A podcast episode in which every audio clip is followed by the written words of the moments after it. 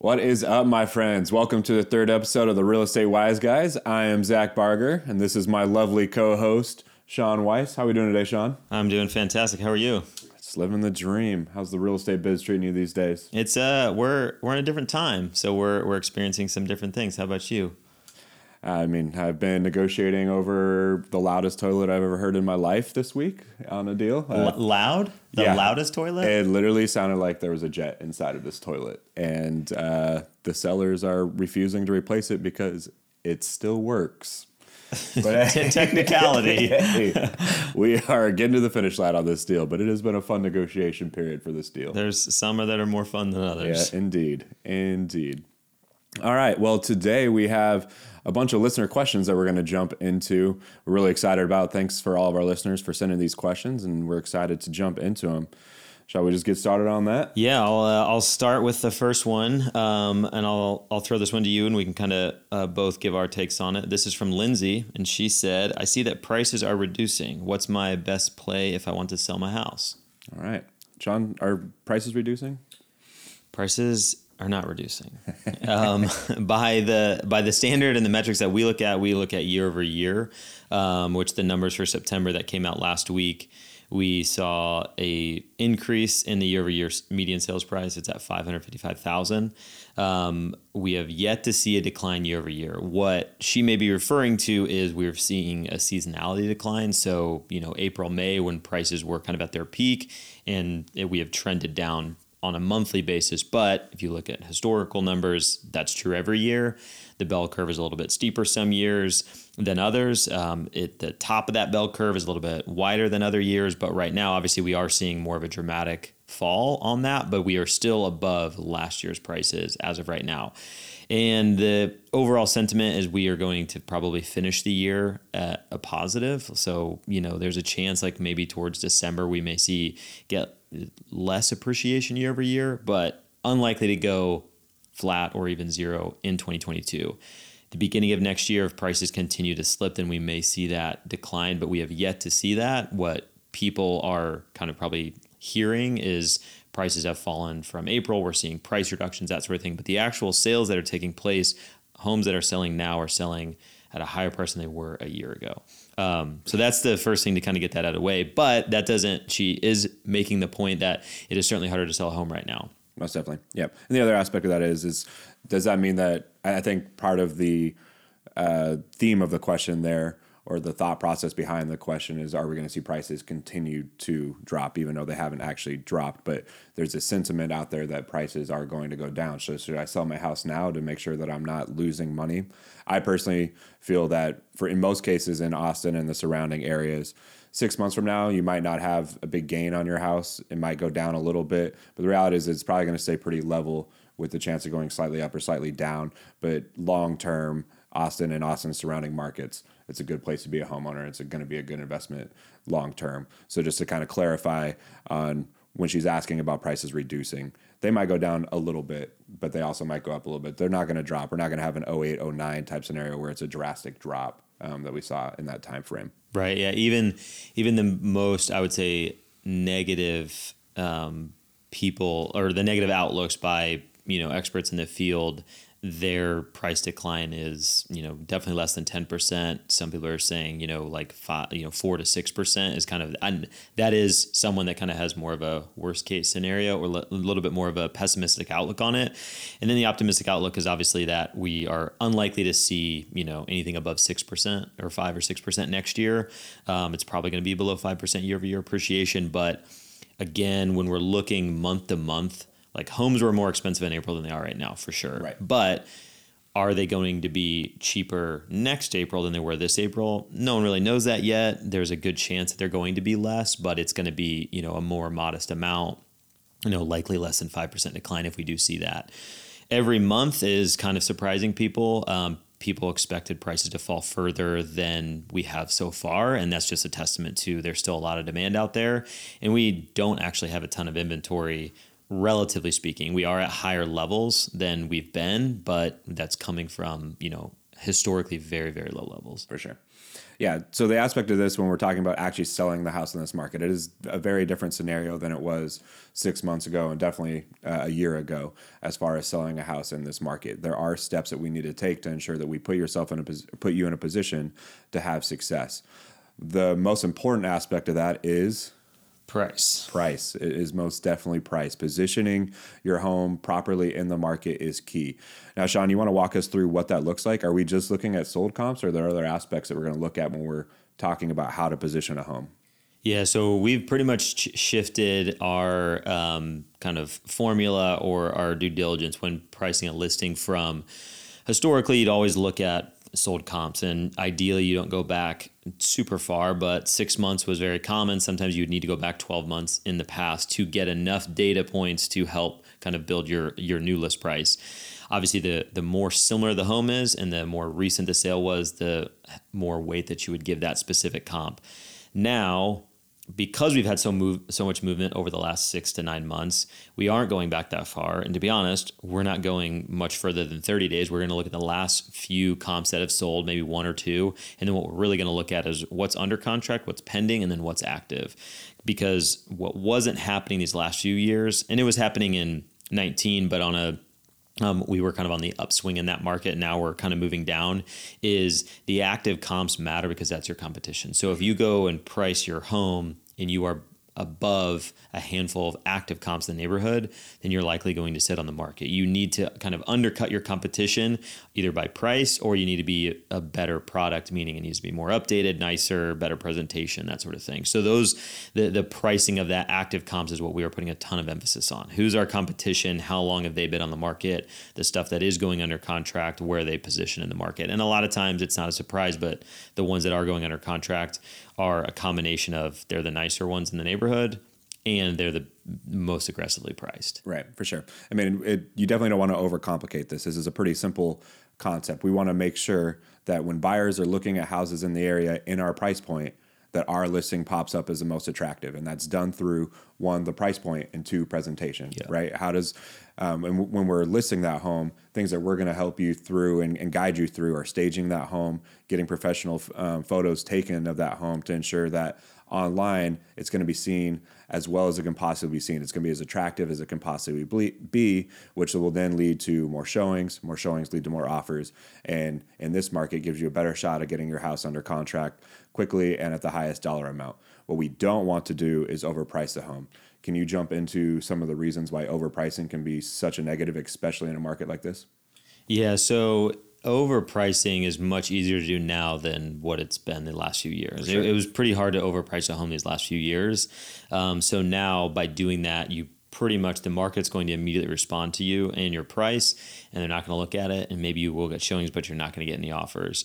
So likely what happens is you spend days on the market, weeks on the market, maybe a month, and then you do a price reduction, and now you are chasing buyers that would have may have been interested otherwise, but you almost have to overcorrect on your price. Right. So a lot of times with a price reduction comes the sentiment of what's wrong or why they're they reducing their price and it kind of it adds questions or doubt from a buyer's perspective so it ends up you end up with more days on market even if you do a price reduction trying for that higher price and in this market that is detrimental to the sales process. Before, even in 2017, 2018, 2019, you could almost, you know, you could correct that mistake because um, the way the market was moving and the kind of how it was operating right now, because higher interest rates, there's just, you know, buyer sentiment is somewhat fearful or hesitant.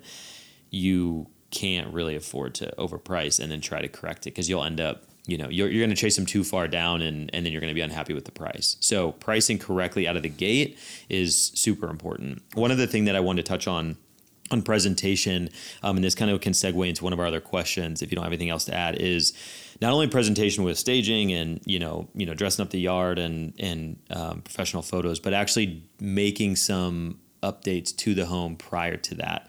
Um, before again these last few years and even pre 2020 updates mattered you know it was just your standard stuff of you know what what made sense to um, update to appeal to more buyers. Right now a way to stand out when you are pricing your home and if you're in the thick of you know you've got six or seven active comps that you're competing against and you're in the thick of it on price the way to stand out is to be a more updated home, higher end finish outs, or just you know less dated and just little stuff. I mean, even just replacing you know replacing a front door or repainting or um, yeah, landscaping is a big one. You know that curb appeal when you walk into the house.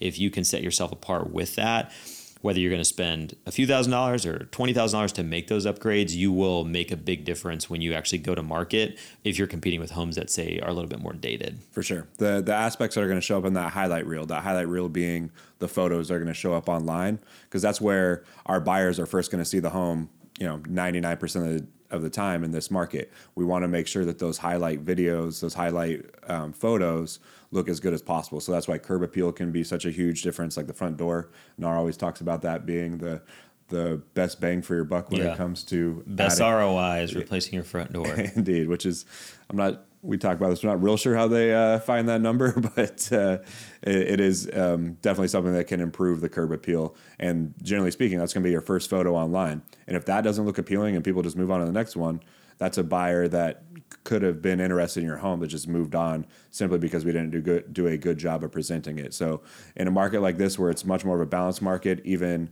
um, working towards a seller's market or sorry a buyer's market, it's very important that that presentation we do everything we can to make sure your home is seen in the best light possible.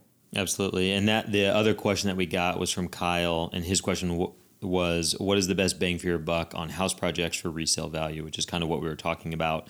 Um, when listing a home, a little bit different than what Kyle's talking about, but you know, there's certain things that you want to do. Landscaping is something that I recommend to every seller. Just cleaning it up, dressing it up, adding, you know, whether it's remulching or gravel, new plants, um, getting the getting the grass in better shape. All those things are going to be helpful. On the house projects for resale value, I take it Kyle's not necessarily talking about you know selling immediately, but it's what can I do in the home that's going to add value when I go sell eventually. Right. Kyle, Kyle and Ellie are planning on living in the home for a while, so they're wanting to do upgrades now, but long term, they want to make sure that it pays off. Yeah, spend smart money. So the two biggest ones um, and most obvious and kind of common ones are kitchens and primary bathrooms. Those are the two number one things that buyers are attracted to and will kind of push them over the edge when comparing two homes, mainly because that's where they spend you know the majority of their time in the home. Um, the kitchens are are huge. It's a a lot of times it's a space that you can see from multiple places with you know from the home living room dining room you're spending time in the kitchen so spending money in the kitchen does go a long way and you can spend a lot of money in the kitchen. You can kind of do it in different um, different phases. It can be updating the appliances. It can be updating you know countertops, you know cabinet poles, paint color, um, light fixtures, any of those things. You don't have to gut the whole kitchen and completely redo it. You can just make some cosmetic updates to you know to set that apart. And then the primary bathroom is kind of the same. You know flooring, tile, shower, you know fixtures in there, same thing. You can if you're spending the money there, there is certainly an ROI on that with buyers, and sometimes it's all it's it's i mean to be honest it's hard to quantify what that dollar return is but it is very apparent when you look at the homes that are selling. And this was in the peak crazy 2021 and also you know what we're seeing now as well as 2018 the homes that have updated nice kitchens and primary bathrooms are the ones that are either consistently selling quicker and for higher dollars. Without a doubt for sure. If the the homes if they're not priced appropriately that are dated and have kitchens that need work or the whole house needs work, if you aren't significantly cheaper than the other houses in the neighborhood and when we're looking at the competition, it's not going to sell. Again, when we're look most people are looking at houses online and if it's within their price point, they're going to go for something that pops off the the page in the pictures when it comes to the kitchen, the front curb appeal, all that good stuff. So the, the kitchen, primary bathrooms, those are the biggest ones that are um, eye catchers when looking through an online portal and looking at houses, and then that translates to it showing better as well. Yeah, absolutely. Um, we've got, uh, if you don't have any more on that, we got a question from Anna, which is an interesting one. And this is something that's coming up more and more now that we are in a marketplace where selling isn't super appealing right now. A lot of, obviously, homeowners still have a good amount of equity, but more importantly, they have a really low interest rate. So maybe it doesn't make sense to sell their home right now. And even if it is an investment property and they want to hold on to it because they have a rate in the threes, um, is renting it out. And there's obviously your standard rent it out with a long term tenant, year long lease, you know, and, and go that route. But Anna's question is what are some medium to short term rental websites for travel nurses. So, this is something specifically asking about travel nurses, which is um, something that's very popular right now because of the nurse shortage around the country.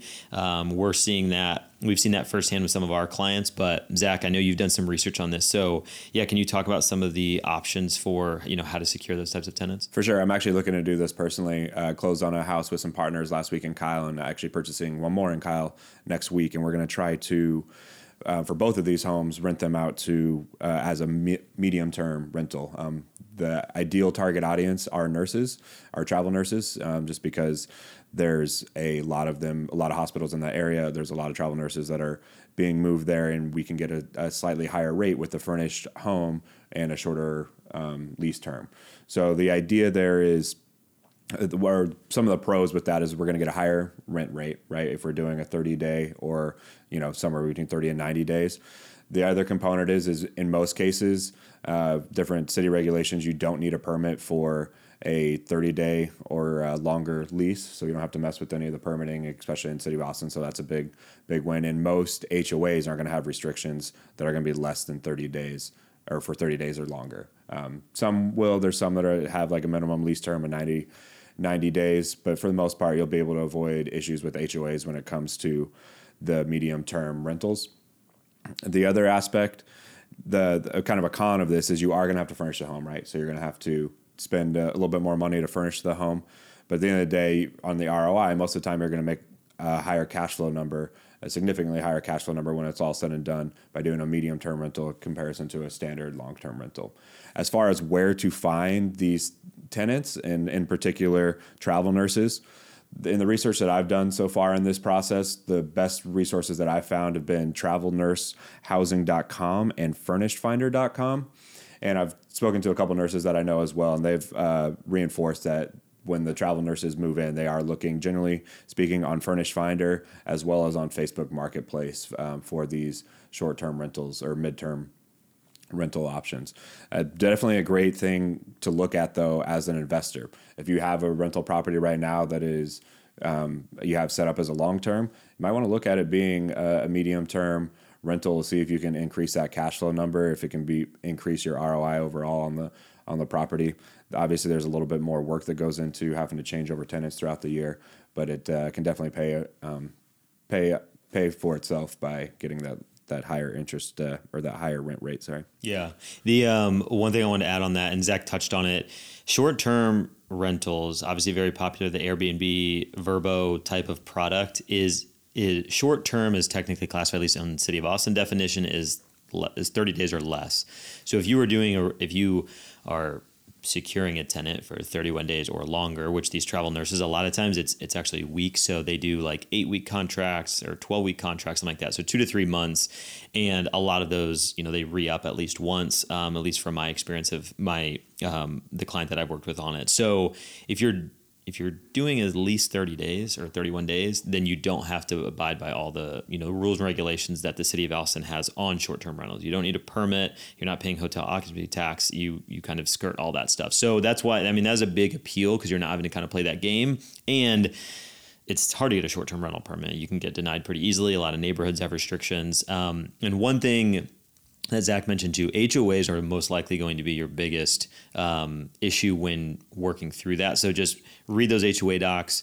Um, I know Zac said some of them have 90 days. I see six months a lot as well. So that's just something to be aware of, pay attention to at least find out about it ahead of time. And if you end up having to do kind of six month terms, that's also an option, even if it is a kind of a furnished rental. But you, what you don't want to do is furnish the place and get everything set up, and then the HOA shuts you down because you're doing, you know, 60 day leases and they don't allow anything less than six.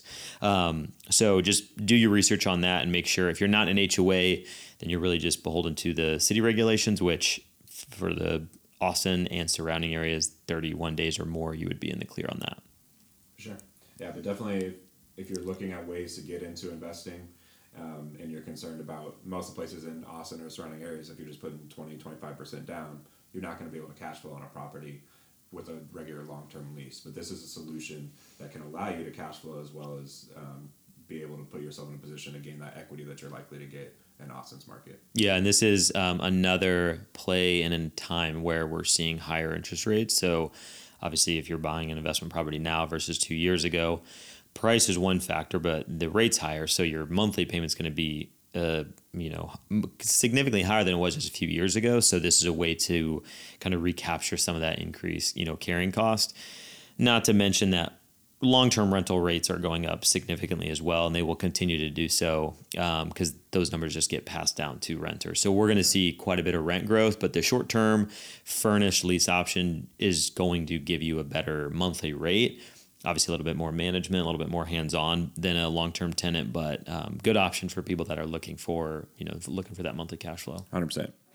All right, we'll move on to the next one. My friend Mick asks Big businesses like Zillow tried and failed with rental investments. How can mom and pop investors avoid those mistakes? So this is an interesting one, um, and if you aren't familiar, Zillow and um, there's companies like Orchard and Opendoor. There's a handful out there that um, they're referred to as iBuyers. They're basically large um, tech companies, institution with you know institutional money that are buying investment properties in very large quantities. So Opendoor was doing a lot of that in Austin um, through programs that they have of, you know, they basically buy it from a seller so that seller can then go buy another property. And then once that seller moves out, they turn around and sell it. So they're basically kind of the middleman. They don't intend to hold any of these properties long term. They're not acquiring them for um, for rental. It's it's to make money basically on the transaction, help out the seller who's looking to to move up and couldn't buy a new house without selling the first one. Um, and there are a lot that um, there are other companies like homesforrent.com which i think is the largest um, single family property owner in the country and that is what they do they buy homes thousands and thousands of homes and rent them out it's the the Zillow model was not the intent was not to hold them long term, but they still got burned pretty good because they were buying properties basically on a short term basis, trying to turn around and sell and sell them for I would assume a gain, but they were not even breaking even in a lot of cases. They were losing money, and a part of that is they were not they were kind of overpaying on the front end, but they also were trying to negotiate these deals with sellers because that's the advantage. To say you sell to us, we're quick and easy. We can give you, you know, we'll close cash in ten days. So it's appealing to the seller. But sellers in Austin also were familiar with the market. They knew what stuff was going for. They knew what stuff was worth. So they were less likely to come off of you know market value significantly. And Zillow's you know was kind of got it stuck with was stuck with overpaying not even overpaying. They were they were probably paying under market a little bit but it wasn't enough to where they turned around and tried to sell it and they weren't losing money. It was there are you can do your own research but there's statistics out there on people that were tracking what zillow and opendoor were buying homes for and then what they were selling them for. And i think it was like more than half of the homes they were selling for less than what they paid for them. And this is hundreds of millions of dollars you know, in in assets, if not oh, you know billions of dollars in in homes that they were doing this for, and it was. I had multiple people during uh, 2021 and the beginning of this year, 2022, where it was still the the crazy competitive scenario that um, asked if they should look at a Zillow offer, and they show me what the number was on their house rather than selling it with me, and I told them take it yeah. because there's there's no way I can get you that number. There's multiple times it's like their algorithm, their process that they use was just so vague that that they weren't actually looking at the properties and they were offering numbers. Yeah, and I actually had a client like that as well, where we ran comps, and I kind of, you know, when I'm listing a property, I will give them the kind of the worst case, ideal, and kind of like that dream number, and give you the range of where we think we're going to land. And I don't. I think this one was Opendoor. I don't remember, but the they did the same thing. They they got an offer from them, and it was like twenty five thousand dollars over the dream number that I gave them. Which in the market, I think we probably gotten pretty close to that, to the dream number, but certainly not what they ended up getting. And it was a you know smooth, clean deal. And a lot of times there's a little bit of a bait and switch of they give them this offer online, then they come inspect the property and look at it, and then they take quite a bit off of that. But they went through that process and they didn't come off their number and right. it was it seemed too good to be true and they they my clients did pretty well with it. sure. On the flip side of that, one of the strategies that I was employing last year and then the beginning of this year was trying to find the resales of those Zillow and those Opendoors because they did the exact opposite of what we were just describing as far as presenting the home and pricing it appropriately. They were pricing it way above market value because they purchased it for too high.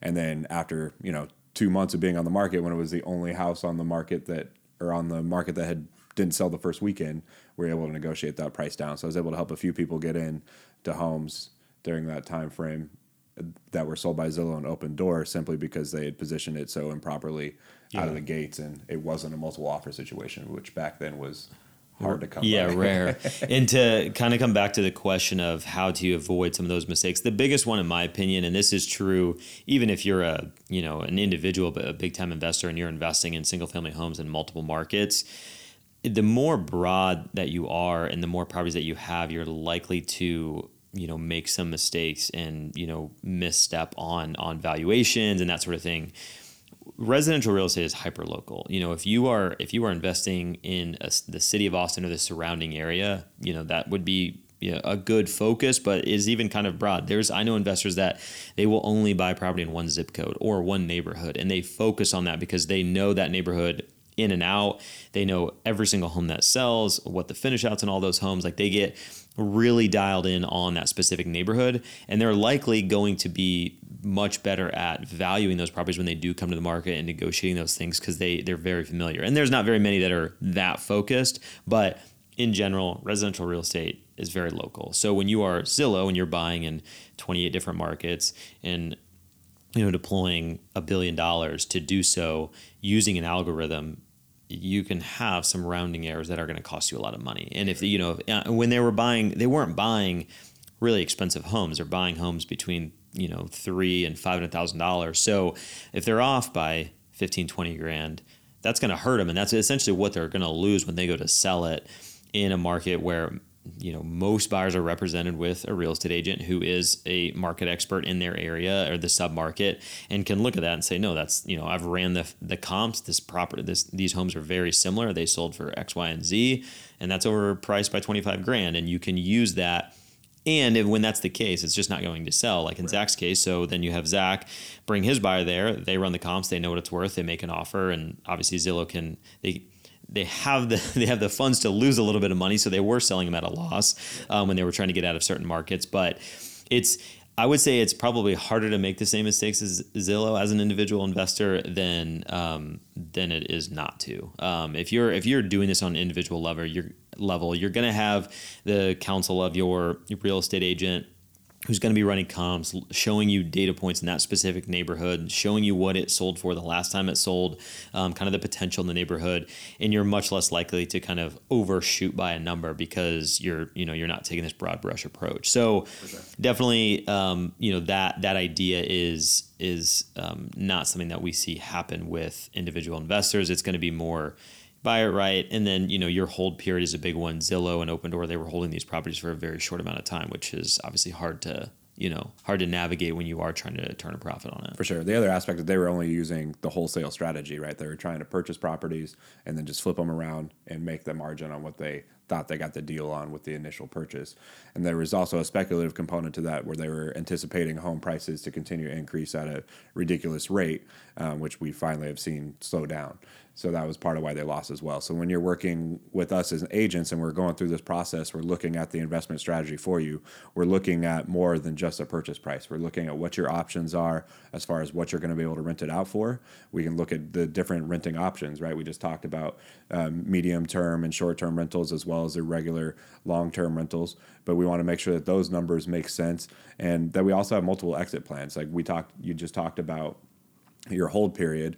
The reality is, is if you're going to buy something in Austin and you are in a position where you can hold it and handle some vacancy throughout that time frame for five years or so, you're going to have a really nice return on that property, regardless of when you purchase it. Whether you bought right at the top at 20 in 2022 at the in April or so, if you're holding that thing for five years, I don't see any scenario in which you don't have a really nice return for five years. So we want to make sure that you have um, short term and long term plans and goals with that property that give you flexibility to ensure that no matter what the market conditions are, that you're going to be able to at least have a, a close to um, a positive cash flow, maybe slightly under, but you're able to hold on to that property and, and get to what you really want, which is a long term gain.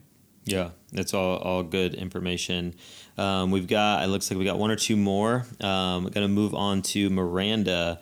She said, I recently heard someone talk about Austin market being as, or the, about the Austin market being as stratified. What does that mean? And is Austin a stratified market? So I actually had to Google this one, and I'd never heard the term stratified market before. Uh, but the concept of a stratified market is it's neither a buyer or a seller's market when we look at the whole thing. There's aspects of within that market that some areas are buyers markets and in some areas are sellers markets as far as you know different neighborhoods and things along those lines.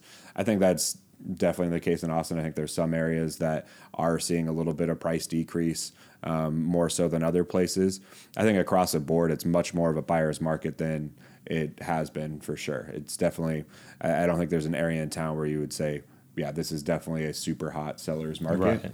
Right. Um, but I think that there are some areas more than others that have seen a little bit of price depreciation. I think, for example, I think areas that were growing quickly, that there's a lot of like land around them and not a lot of development, like some areas in Pflugerville, like new communities that were selling at very high numbers. Um, the resale on those has definitely been a lot less than what the initial purchase price was on a few of those if you buy within the last year or so. I think eventually that will come right back up and it's not going to be a a huge loss. But uh, when you're looking at places that don't have the type of density that you have, like in Austin, like in the city of Austin, we're not really seeing price decreases at all. I mean, we, we know year over year, we've talked about this. We're at a 5% increase right now, and likely are going to have somewhere in that ballpark for our median home price for the whole year over year.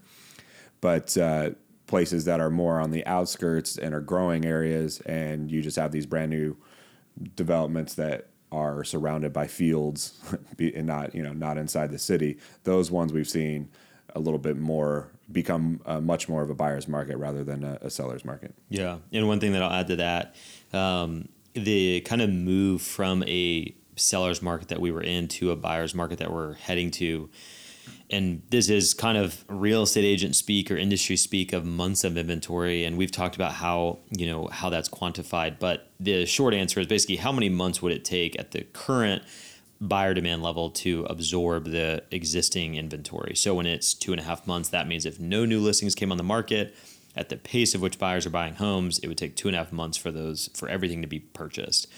Well NAR, the National Association of Realtors, has a general statistic of six months of inventory is a balanced market. That's neither a buyer's market or a seller's market. A lot of people in the industry don't really agree with that number, but something that's more important now, of what we're experiencing, we got down to below one month of inventory. We were, I think, 0.6 in the city of Austin, um, a half a month inventory at the, I think, the lowest point and now we're at 2.7 so we are kind of moving up in that direction if six is the balanced market it we're kind of already feel like we're in a buyer's market and the takeaway there is it's really when the transition happens. So we are we are going from a seller's market to a buyer's market. So it feels like a buyer's market all the way there. We don't have to wait to get to six to be like, okay, we're officially in a balanced market.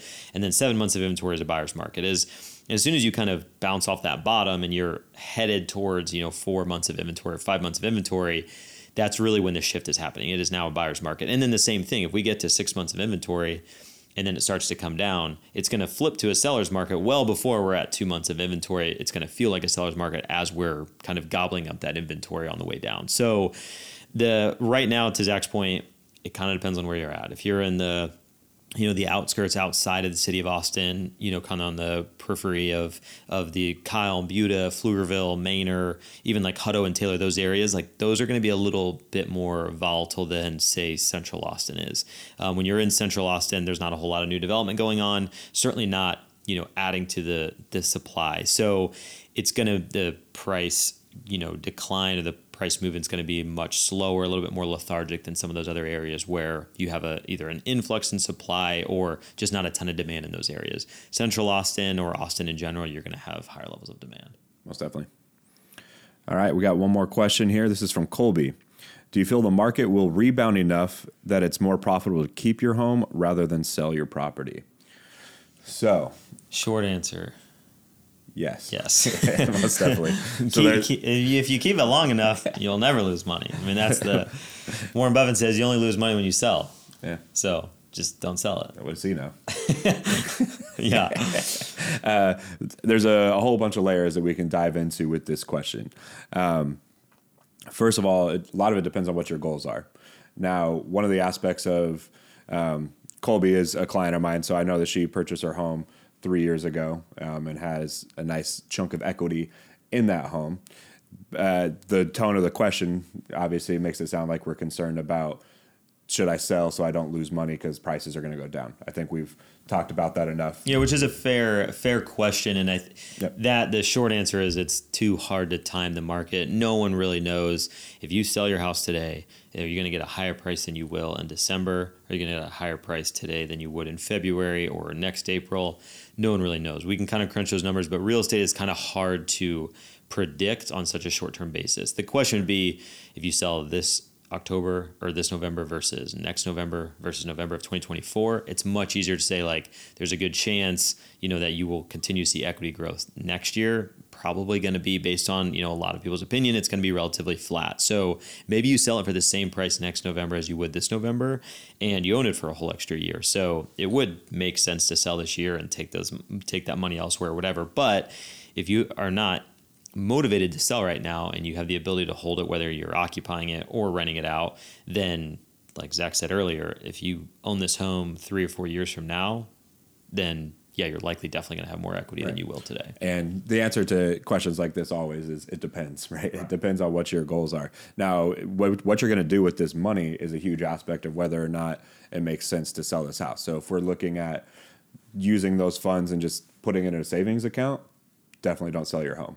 Like keep hold on to that money. If you're if a goal of yours is to get into um, a different area of town into a higher price point, and you want to use these funds to move into um, a, a different area of town, that's something we can look at. But you have to be willing to take on a much bigger payment because I know in Colby's scenario and a ton of people in Austin are in the same scenario. They bought in 2017, 2018, 2019.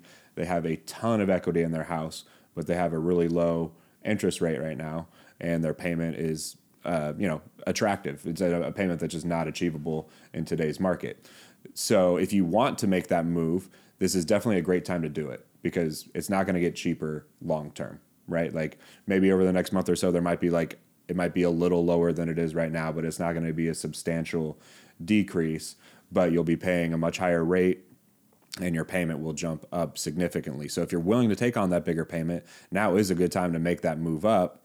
Uh, you just have to be willing to handle that that larger additional monthly payment. Anything to add on that concept? Yeah, the idea, the interest rates thing is uh, obviously probably the thing that's dominating the the news cycle, and also it's it's what's affecting our industry more than anything else right now. I mean, buyer demand is down specifically because interest rates have moved up so so quickly in such a short amount, or so much in such a short amount of time.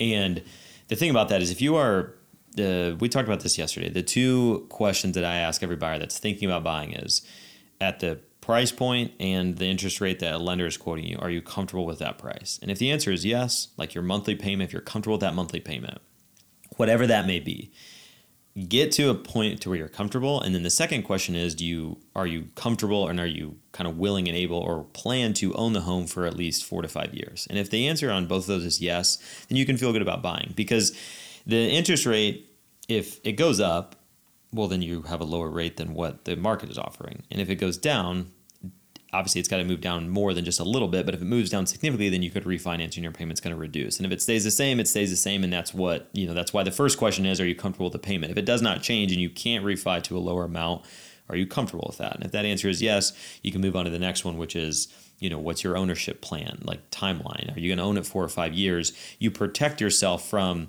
if we see a five or call it a 10% price decline over the next 12 months, but you own it for four or five years, we're now talking about 2025, 2026, 2027. Like once you get to that time frame, if we saw a 10% decline in 2023, you have three years, four more years for that price to move back up and get above where you purchased it, which is if you look historically when home prices drop, you know, there is a rebound and you're just the longer the ownership period is, the better off you're going to be on recapturing that. If you do time it poorly and you buy it and then prices drop. But timing the market is very difficult. It's almost impossible to do on purpose. So Right. buy when the the factors make sense for you, which is do you like your are you comfortable with your monthly payment and you plan to own it longer term in a market that is, you know, not as um, you know volatile as it is right now in terms of interest rates and just sentiment and the overall economy.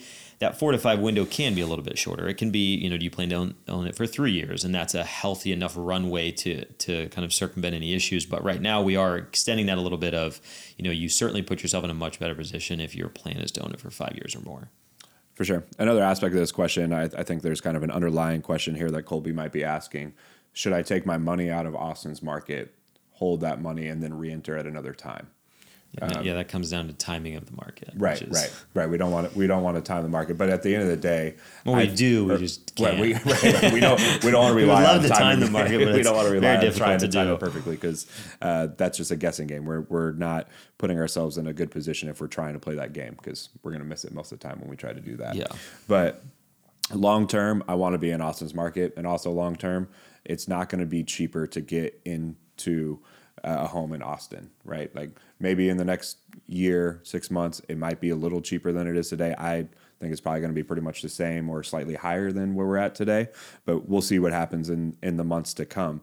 But now there is opportunity to buy. There's more homes available, and we have a little bit more negotiating power on the buy side.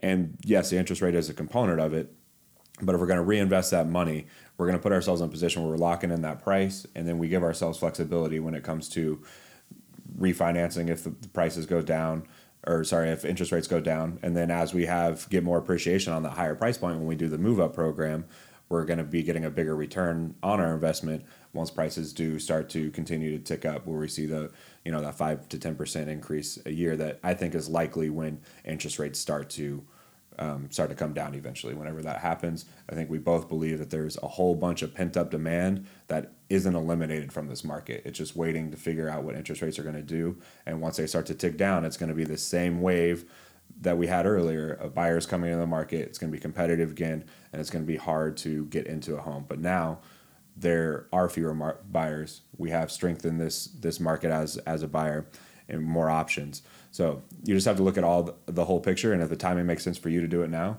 now is a good time to sell and buy and stay in Austin's market. I wouldn't want to take my money out of Austin's market long term though.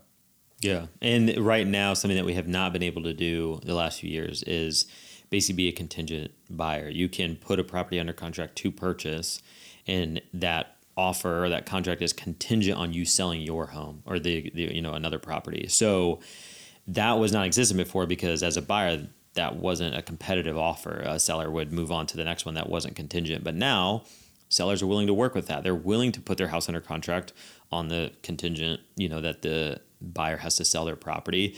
And then you can kind of secure that thing, you know, secure the property where you want to go at a price that you're comfortable with and all that, and then list your home and get that sold. And so that's another option too, is you kind of know what you're getting into where these last few years it's been really difficult where a seller would almost have to sell first before they buy, which is very stressful because they would sell, get a home under contract, and now they feel like they're under the gun. They got to find something. They got to win a multiple offer situation to so they don't end up in you know interim housing or something. So that is another thing that is easier for buy or for sellers to kind of navigate that move up or even you know that lateral move but it's also it allows us to kind of take our time and we can kind of go through the process in a more normal pace than the the crazy race that it was the last few years. Yeah, without a doubt, without a doubt. All right, I think that wraps up all of our questions. Anything to add uh, before we move on? No, I think this was great. These are great questions. Keep them coming. Awesome. Really appreciate you guys sending the questions. As always, we are here to help you achieve your wealth dreams through real estate. Uh, we both would love to help you out, so feel free to reach out to reach out to us. We have our contact information in the show notes. And uh, also feel free to send us more questions. These were great today and uh, really enjoyed answering these questions. We'd love to answer more. Thank you guys. See you next time. Awesome. Have a great day.